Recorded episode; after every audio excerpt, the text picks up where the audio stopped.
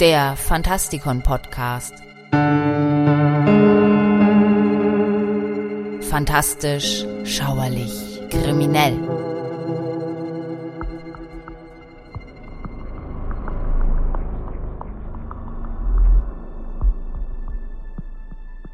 Hallo Freunde draußen an den Radiogeräten und willkommen zu einer weiteren Sendung hier im Fantastikon Podcast unter unserer Rubrik Helden, Versager und andere Ikonen.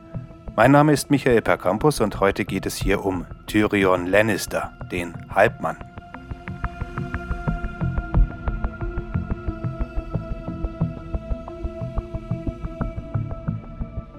Die TV-Adaption einer der erfolgreichsten Fantasy-Bücher ist lange zu Ende.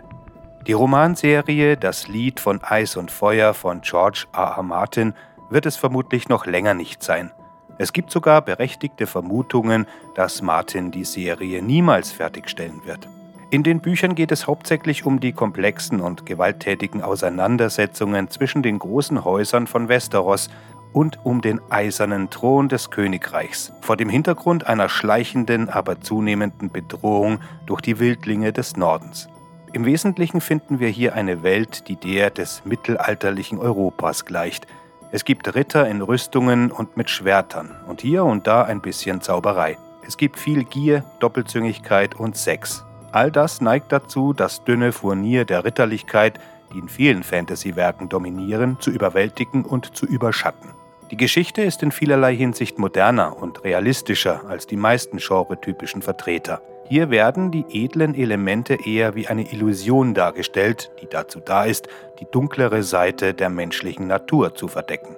Tyrion Lannister ist ein kleiner Mann, der in Romanen und im TV manchmal als Gnom oder Halbmann bezeichnet wird.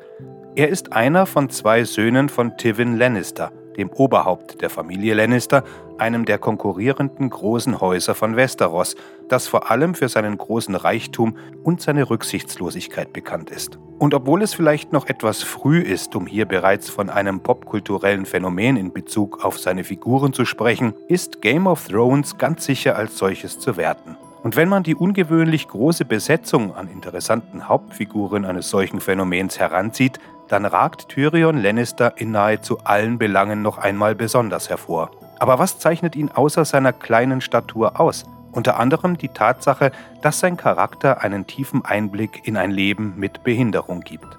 An der Oberfläche behandeln die Menschen Tyrion mit etwas Respekt und es scheint, dass er akzeptierter und besser in seiner Gesellschaft integriert ist, als wir es erwarten können. Doch die meisten Umgangsformen sind oberflächlich und falsch und die meisten Leute zeigen ihm auch die Grenzen ihrer Akzeptanz. Dies gilt insbesondere für Tyrions Vater Tivin, der Tyrion gelegentlich wichtige Aufgaben übertragen mag, ihn aber ebenso oft daran erinnert, dass er in den Augen seines Vaters kein echtes Familienmitglied ist. Tyrion hat seine Position der Prominenz sowohl geerbt als auch verdient, aber er weiß, dass sie für ihn etwas Unwirkliches und Vages ist. Tyrions Hauptmerkmale sind sein Sinn für Humor, im Gegensatz zu der tödlichen Ernsthaftigkeit aller anderen, sein sexueller Appetit, seine Liebe zum Alkohol und zunehmend sein Wissen und sein Gespür für Strategie. Das Interessante an seinen sexuellen Aktivitäten ist, dass er im Kontext dieser Fantasy-Welt nicht als Perverser oder als Raubtier dargestellt wird, wie Menschen mit Behinderungen in der Literatur oftmals gezeichnet werden, sondern als mehr oder weniger unkomplizierter, hartgesottener Kerl. Die Leute scherzen darüber, aber nicht anders als jeder andere geile junge Mann in Westeros. Es gibt hier eine Art Gleichheit, aber wenn er anfängt, sich tatsächlich zu verlieben, sehen wir Tyrion, wie er sich schwer tut, zu akzeptieren, dass Liebe und echte Verbundenheit für ihn überhaupt möglich sein können. Wir sehen Tyrion und seinen Bruder Jamie Lannister, den Königsmörder, nicht oft zusammen, aber wenn wir das tun, ist es erstaunlich, wie gleichwertig ihre Beziehung zueinander ist. Im Gegensatz zu ihrer Schwester Cersei, die Tyrion bei jeder Gelegenheit verunglimpft, wirken Jamie und Tyrion wirklich wie Kumpels, wenn das überhaupt möglich ist in dieser Welt, in der sich selbst Geschwister regelmäßig in den Rücken fallen, sowohl wörtlich als auch bildlich. Man hat stets das Gefühl, dass sie füreinander da sind, wenn es hart auf hart kommt, und dass sie füreinander sterben würden. Dies ist eine von einer Handvoll Beziehungen, die echt und wirklich auf Augenhöhe stattfinden. Tyrion hat zwei weitere Freunde gefunden, die konkretisieren, wie er mit seiner Behinderung umgeht. Einer davon ist Bronn, ein Söldner oder Mietschwert, der sich aus einer Laune heraus bereit erklärt, ihn bei einem Gottesurteil und folgendem Duell auf Leben und Tod zu vertreten und von da an im Wesentlichen sein bezahlter Diener und Leibwächter wird. Die beiden sind nicht wirklich befreundet, aber es fühlt sich an, als wären sie doch ein bisschen mehr als Arbeitgeber und Arbeitnehmer, was eindeutig die Beziehung widerspiegelt, die einige Menschen mit Behinderung zu persönlichen Pflegehilfen haben.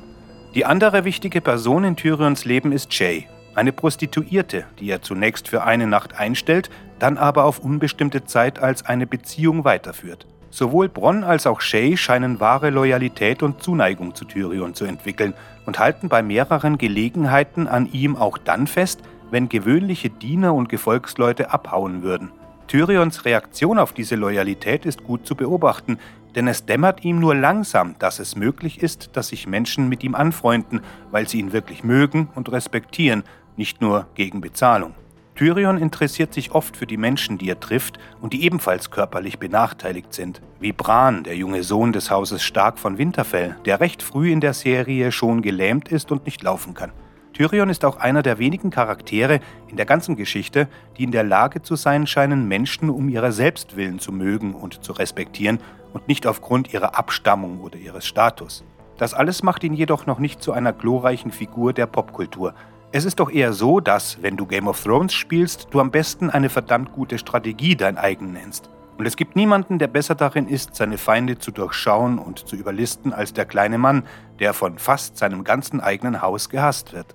Während alle anderen zwar Schwerter schwingen und in tückische politische Fallen geraten, studiert er, wie die Politik von Westeros funktioniert und was nötig ist, um nicht nur zu führen, sondern zu inspirieren. Es hat einen Grund, warum er der beliebteste Charakter der ganzen Serie ist, und der hört auf den Namen Peter Dinklage. Er nämlich spielt die Rolle unglaublich stark. Sicher, man könnte jetzt wieder einmal seinen Unmut darüber äußern, dass die meisten Menschen auf diesem Planeten nicht einmal ansatzweise wüssten, wer dieser Tyrion Lannister eigentlich ist, wenn es die TV-Serie nicht gegeben hätte. Denn Lesen scheint für die meisten da draußen gleichbedeutend mit Hoden oder Gebärmutterkrebs zu sein, es ist jedoch nicht von der Hand zu weisen, dass es in der fantastischen Literatur unglaublich viele Figuren gibt, die ein ganzes Pantheon der Extraklasse füllen würden, die es aber wohl nie in den Olymp der Helden, Versager und anderen Ikonen schaffen werden, weil sie niemand außerhalb der Bücher interpretiert. Danke fürs Zuhören.